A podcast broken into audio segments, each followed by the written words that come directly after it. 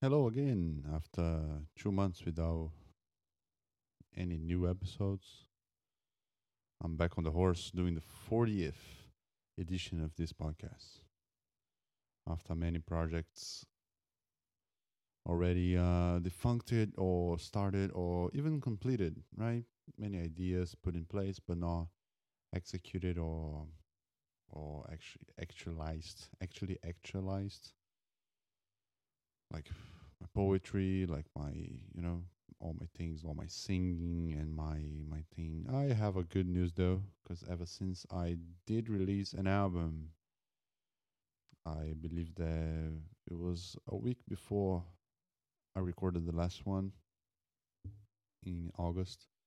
A few days after, I released the album on the 25th of August. It's a release that's available on Spotify. It's available on every single one of those streaming services. Chinese ones, Albanian ones, Romanian ones. It's pretty much all of it. And Bandcamp as well, which was the first place that I released in it.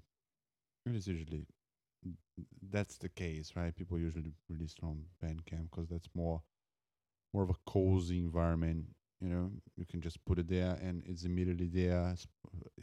If you do it through publisher with Spotify and Apple Music, it takes a few days to be concrete. It's a electronic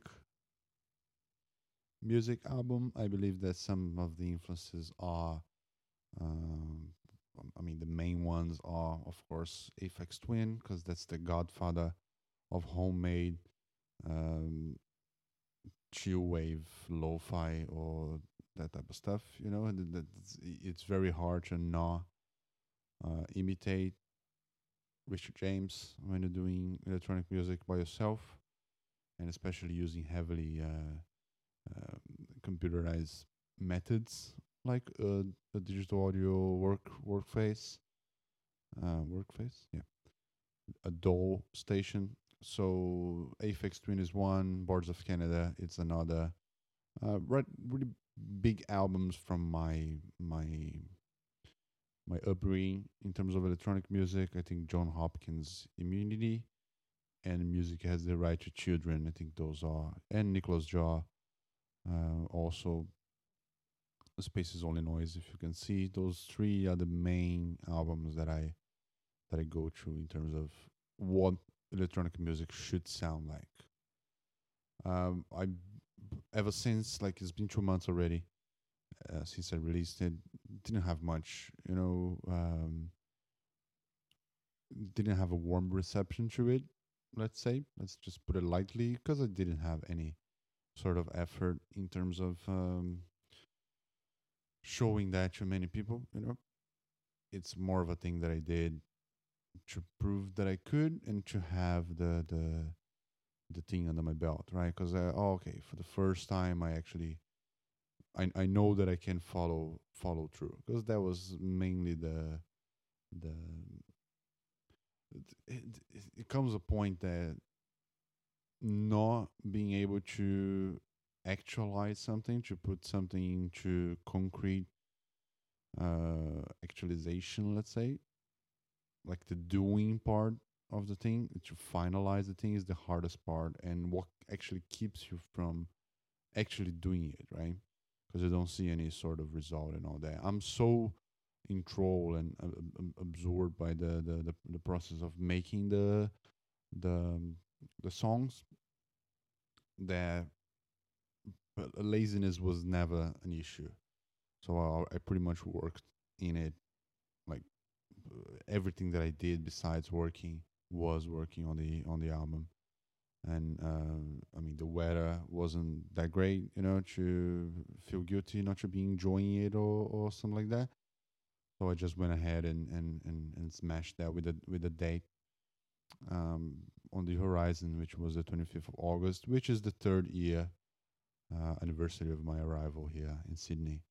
So I've been postponing the a tiny piece of marketing, right? It would be what's in my hands to do. I've been postponing a post on Instagram. Like I have like 60 followers on Instagram, you know, not that many people. It's enough people to be overwhelmed by if they are talking to you at the same time.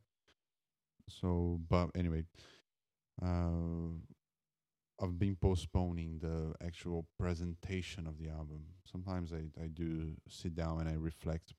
I reflect on why that's the case.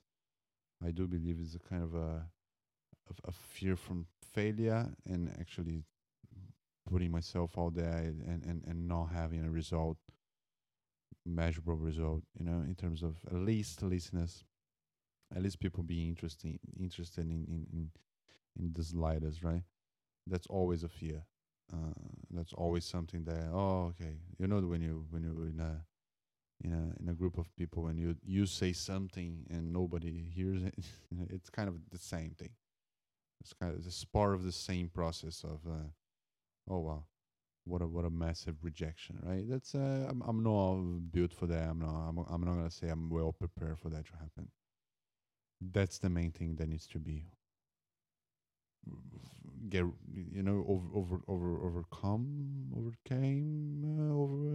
I don't know. It's more of a thing that you do because you have to, right? Not necessarily overcome something like that, because it's always going to be the case that most of the people in the planet, on this planet, will reject your ideas, your situation, right? So it's not necessarily the case. It's all of the procrastination, like, no platitudes that you control. It's basically what's happening. I feel like I have to be of a sane and in a whole place as a person. You know, I mustn't be divided by anything. So I need to be fully confident in that. Oh, that's the effort that I put forward. Most people don't do anything like that. Most people stop in the middle or don't even, you know, try at all. And I'm there. And I actually did it. And there are some moments in the album. There are some good things that happen there. It has been described as relaxing, as very cinematic. I mean, the from the people that listen to it, the ones that gave any attention, it's not what the hell is this, you know? There are some peculiar things about it, but that's not totally something to be, you know, it's not something of such a bizarre nature that, you know, people don't respond. I think it's rather likable. That's what I'm saying. It can have that going for it. I'm already working on the next project. I'm already working on the second one, which was born as an EP. Which will be kind of released more to the end of October. But a big change of heart came in the process, because the thing that happens is you have process of composing, editing, mixing, and mastering, right? Those are the main things that you do, as far as I can tell. My composing period of time was very reduced. So I probably spend a day or two with composing, right? And with creating textures, with creating like very the horizontal side of what the composition was. So it's stacking things together. It's more of an editing situation, but composing is creating the actual gist of the song. I spend too little time doing that, and I rushed to the mixing process, which in my head I thought that were where most of the thing happened in the mixing process, which is not the case at all. I ended up discovering upon a little bit of research and understanding that now you have to focus on the composing. it's probably more true to the to a band situation where you have more pieces that need to fall in place. You have more elements to converse between one another, and it's more taxing to go back in that situation. So you focus more in a very mature and clear, pristine composition process, to then go to the editing and then trimming things down and then seeing what sticks and what doesn't, to then on mixing starts decorating. So I started seeing mixing as a more decorational process and not necessarily the creation process of putting effects in or creating the whole emotional tension of the piece, let's say. Mixing is not for that. Mixing is for ornamental reasons. You do mixing and you have choices that contribute with ornaments, not with structure. So I've been focusing on structure a lot. So I go back and forth quite a bit with those new ones. And my relationship kind of changed. So it doesn't, because I released something, my relationship with the process is not one of rush, is one of maturation. I know that I will release in the day that I need to release, because I know that the mixing process, it's something to, it's kind of a breeze, to be honest. People usually badmouth the mixing process because they don't have a structure that pleases them anyway. So they blame it on the mix process. You know, of course, mixing has its responsibilities, but it's kind of like that. People tend to think that mixing is such a behemoth of a process because they don't focus on the important part. So then the mix would be, of course, subpar, and the sound itself won't be. It won't have enough character, and it won't be such a lived in piece of music. You know, it's gonna feel raw. It's gonna not raw in it's undercooked. It's not raw, actually. Raw can be nice, I think. In some cases, raw it's positive, right? In music, at least. But it's undercooked and underdeveloped and just falling flat. That's the worst thing that and I think my release suffers a little bit from falling flat sometimes. I don't think I have some idea of what I'm doing there. I don't think I have many great ideas sometimes. So things just or ended up abruptly, or it just doesn't go anywhere. But it's fine because I released the thing. So that's the important thing. It's better to do that and reach that conclusion and work on the next one than to be always never overcome that stage, right? That stage of understanding, that stage of actually looking at the thing for what the thing really is. And I listen to it. It's fine. It's groovy. It can be, infectious. It's okay. And I will be proud of it one day, I think. Not now, but I will. And the next one, it's coming. It's in the oven now. It's on its way. I will release this podcast eventually, and I will, by that time, I think that at least I have at least 40 weeks in front of me from the time that I release it, right? I imagine that after 40 weeks, I will be having the material already up.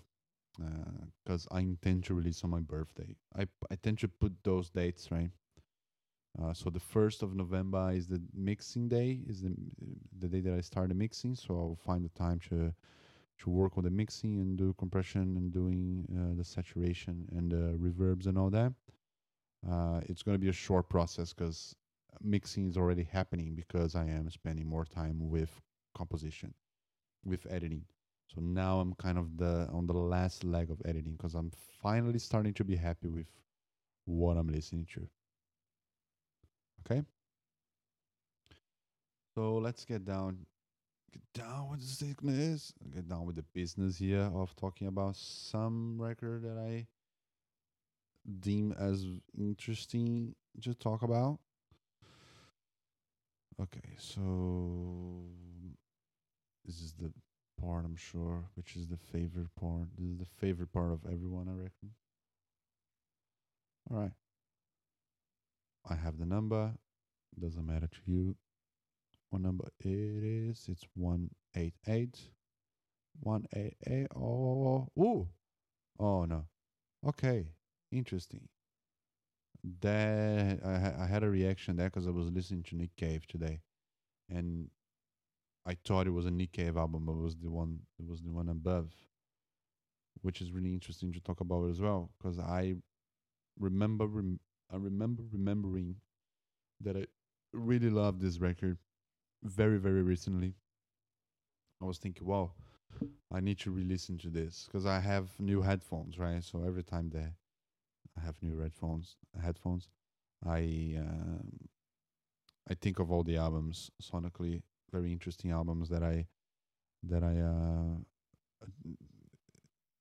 it gives them a repurpose, right? Having new headphones, you want to listen to it again with the whole sealed on process, and they're great headphones as well.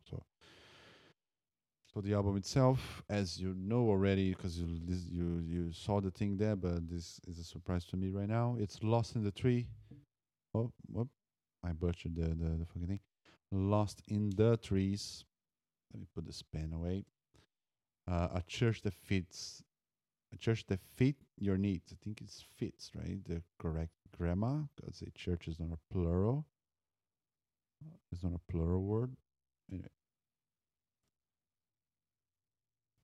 So what we have here, really interesting, really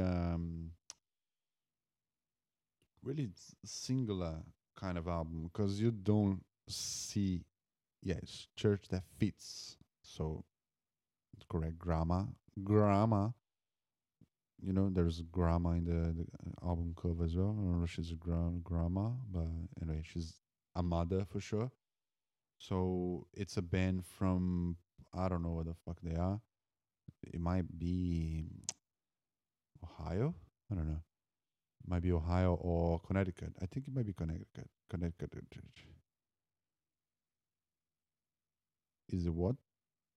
Chapel Hill. What the hell is Chapel Hill, bro? Really big on London, no? And Turkey for some reason has some listeners. Interesting. Okay. Not a very big band. It's not a huge band, but it's interesting for a few. This album in particular is interesting for its concept. It's a narrative-based album. It kind of narrates the as a narrative. It narrates it. What's the word that I'm looking for? Anyway, it tells the story of the singer-songwriter's mother, Ari Pika. His mom committed suicide. I believe that she drowned in the river. I believe that she passed away through those methods.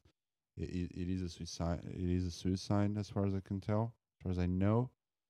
It describes like the imagery and the dreamlike state of someone whose mom, you know, ended up killing herself. You know, it travels there pretty much as the Morse Volta, the Lost in Comatorium, which is also a meditation in coma and death, and uses those lysergic and textures, very dreamlike textures, to describe those emotions, right? To describe those spiritual occurrences, right?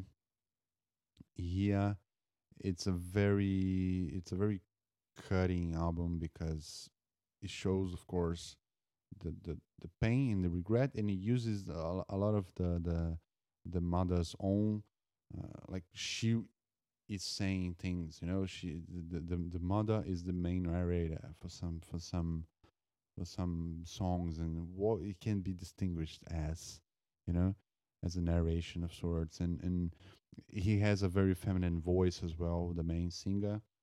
His timbre, it's very timbre. His register, it's very feminine. It's he is for sure soprano in opera terms. So it helps with the translation as well of her being the main character of the album, and her being the spirit that drives things forward. And it's an homage of sorts. It's if anything, a very beautiful suicide letter, you know, that a son wrote for his mother. It's very lonely. It's very cold. It's very sorrowful. It's for sure it was created through a lot of turmoil and a lot of pain. It's very, very, very, very, very vibrant. That's, of course, that those things don't match at all, right? But it's vibrant in the instrumental capacity of it. You can describe more or less as Arcade Fire meets maybe Rail to the Thief era Radiohead with some Jeff Buckley put in it. I don't know. It's it probably could be described with those three artists as a what first begin to describe, right? It has a theme. It has beautiful compositions. It's not something like, it doesn't follow necessarily a complete structure of beginning, middle, and end, right? Of course, it's not. You know, it's not a bio album. You know, it's not a bio record. You know, it's not a biography of sorts. It's just as Carrie and Lowell is for Sufjan Stevens, right? It's very similar thematically. This album predecesses that one, which is famous for its courage and for its naked, bare vulnerability, right? That Sufjan puts in those songs. This album, it's more sumptuous. It has a very vibrant Baroque melodies and instrumentation, and it's quite catchy as well. It's a beautiful album. It's beautiful album. I remember discovering that in the very nearby the release of it. There was a very small YouTube channel called Velocities in Music. They did kind of a best year type of thing, and they mentioned this album. And besides some local stuff that you might find talking about it, like local from the area that they are based on, I don't remember seeing much of a repercussion from them. They haven't released something since 2014. They're the other album than the next one that followed the last one, Past Life. It's also in the same vein as the A Church That Fits Your Needs, but thematically it suffers a bit from lack of unity. I don't know. I feel like it's a more disjointed album. As for the former church, it's clear. It's very clear what one song does for the other one, you know. And I've been listening to this album since 2012 for sure, because I remember in uni talking about it and, you know, passing on to people, and, you know, and that was 2010 to 2014. So yeah, for sure I discovered that on the same period. It's beautiful. Every single song, it's really, really, really touching. It's really, really solid. It's really good. It's a very potent album about the suicide, about the death of a person who, she might have had cancer at that point, and, you know, that might have contributed to the suicide, or maybe I'm completely misspoken. And calling that a suicide, it might have been like or should die of cancer. I believe that I should reiterate if that's the case. I need to see if that's the case, because I remember as being a suicide, but now I'm not sure, because it's been a while ever since I had a look at it. So let me do a little bit of a background research here, because that's pretty bad if I'm fucking that up, all right? Let me just have a look. Yep, it was pretty easy. It was in the bio. It was in the Spotify bio in and of itself that she took her own life. So, yeah. And the theme of being the river and the river carrying her, and like it has some tellings of the pregnancy that she's carrying twins, and it's so elucidative, you know, the poetry is so the images are so technicolor and bright and contrasted with the, you know, the subject matter.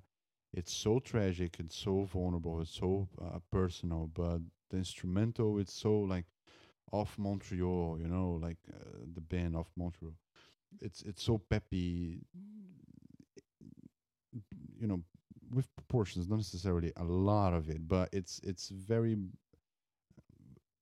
Arcade Fire like, funeral like, you know, the 2004 debut album from Arcade Fire. It's a very Bowie-esque experiment in art pop and indie folk, right?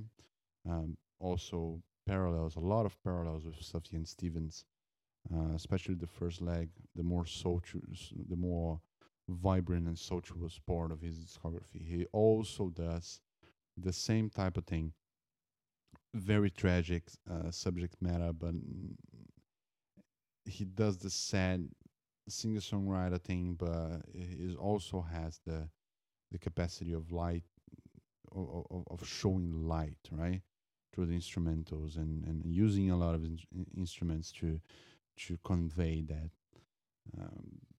Chicago, it's a very good example of what I mean. The Illinois album, it's a very bright and very sunny album, but it has some very intense storytelling type of thing with John Wayne Gacy and all of those songs, right? And yeah, we'll probably describe them as such. Probably describe as very luxurious, luxurious, yeah. Very bright, but very classically oriented as well. There is a lot of Chopin that comes through the piano arrangements. There's some opera stuff there. Some of the melodies, some of the arrangements, they allude to. There is a lot of gothness as well. You know, there's a lot of goth. There's a lot of goth themes as well, because the gothic, right? Gothic aesthetics, it tends to be quite vibrant. It tends to be, because we have an idea and understanding of Batman being goth, but it's not necessarily the case. That goth in the Victorian era was a very vibrant, was a very, you know, in your face type of thing. It was a melodramatic aesthetic. Nowadays it's just people wearing black, right? That's kind of what it is, and it got mixed up with metal a lot, especially since the 80s, but before that wasn't necessarily the case, right? It's much more in tune with the Guillermo del Toro movie, what's it called? Crimson Peak. So that's kind of a gothic from literature. Gothic stuff from music's different, because it got tangled with industrial and metal and all that sort of thing, and with synth pop, with Siouxsie and the Banshees and Bauhaus and what's the other one, very famous one, gothic stuff.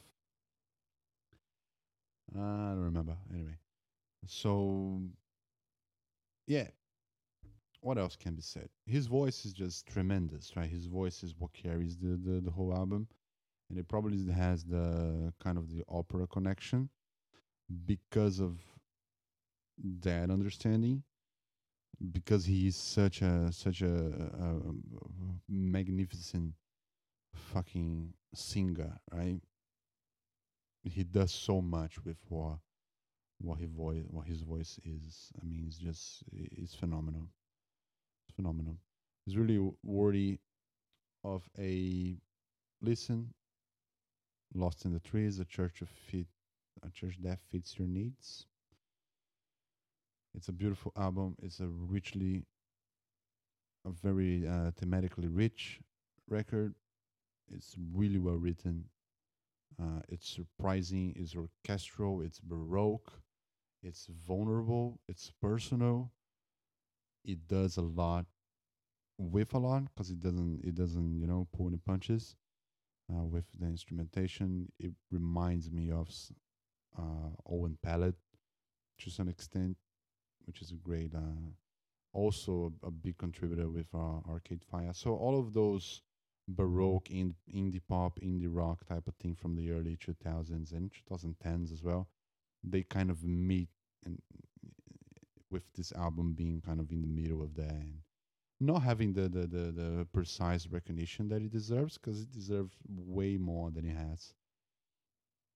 It's beautiful. I will spend the rest of my life recommending this album to people that like that type of very, very elegant and emotional and theatrical. It's also very theatrical, right? Very theatrical approach to very vulnerable and personal subject matters. Yeah. I'm getting my groove back on doing this thing. My life has been only producing in silence, so I'm not very used to talking off the cuff anymore like this. I think I can do it, but not in English for the most part. So it's a new thing. Again, right? This podcast has been going on for a year or so now, huh? And still haven't released it. Anyway, it's gonna come out. It's not a project that I will abandon. Words and all. Okay, appreciate you listening there, and check this album out, because it's out of a left field. People usually don't know it. People don't. It's not like The Wall that everybody knows it. That the last one that I talked about, even Bob Dylan. It's not like that. It's not very popular, but boy, oh boy, it's an intense album. And from time to time, I feel like need to listen to it. I feel the need to listen to it, because it's everything that's very honest, and everything that's very vulnerable, and it comes from a single mind, of course, with collaborators and all that, but it's pretty much his project, right? It's the guy's mom. The lady looks exactly like him if you look at the pictures, So it's a singer-songwriter project that benefits from having a lot of collaborators and a lot of instrumentation backing it. So yeah, it's beautiful. It's beautiful. It's a work of art. It's a thing that I feel like I am the only one who knows it, and yeah. Probably in Brazil, that's I was the only listening to it for quite a while. Yeah, it's not very popular, undeservedly so, because it deserves to have like the following of I don't know. I keep comparing it with Jeff Buckley, but it's kind of, yeah, it's in the same vein. The guy Ari Pika definitely listened to Jeff Buckley while he was growing up, because he does have the capacity for being vulnerable and extremely talented and androgynous, his vocals are very androgynous, and that's the thing that Jeffy Buckley had as well as a quality, and that Thom Yorke has it as well, right? And Bowie to some extent also did that with his voice, Of course, that was more mandatory for the characters that he played, not to be such a like a one thing. So that kind of, you probably want to be androgynous if you're playing a character that leaves you with more things to play with, because you're naturally a man, right? But you want to travel to other places and explore another registers and a lot of ways of behaving with your compositions. So it gives you best of both worlds in a way, right? Worlds. Best of both, you know. Either you can be Karen Carpenter, or you can be, you know, name it, like Don McLean, I don't know, I mean, folk singer, or, you know, either Mick Jagger or Tina Turner, you know, you can have that capacity. Like Jeff Buckley definitely had that ability. He chose to be what he was. Like, it made sense with his own music, right? But he was definitely a very, very big range. And this guy, a smaller range for sure, right? But he his choices are to sing in that register, and I think that gels pretty well with what he does. It's an amazing album. It's an album that I'm very proud to have come to know. Yeah, I'm very thankful for those guys as well, whatever they are now. They stopped the channel, so whatever. They did a podcast for a second, and then they stopped. Yeah, okay. Thanks for listening again. This is a very, very big work of patience for you, I know. Let's hope that I can pick this up again and get better and better and better, right? Again, after 2 months. Thanks very much. Thank you. Bye.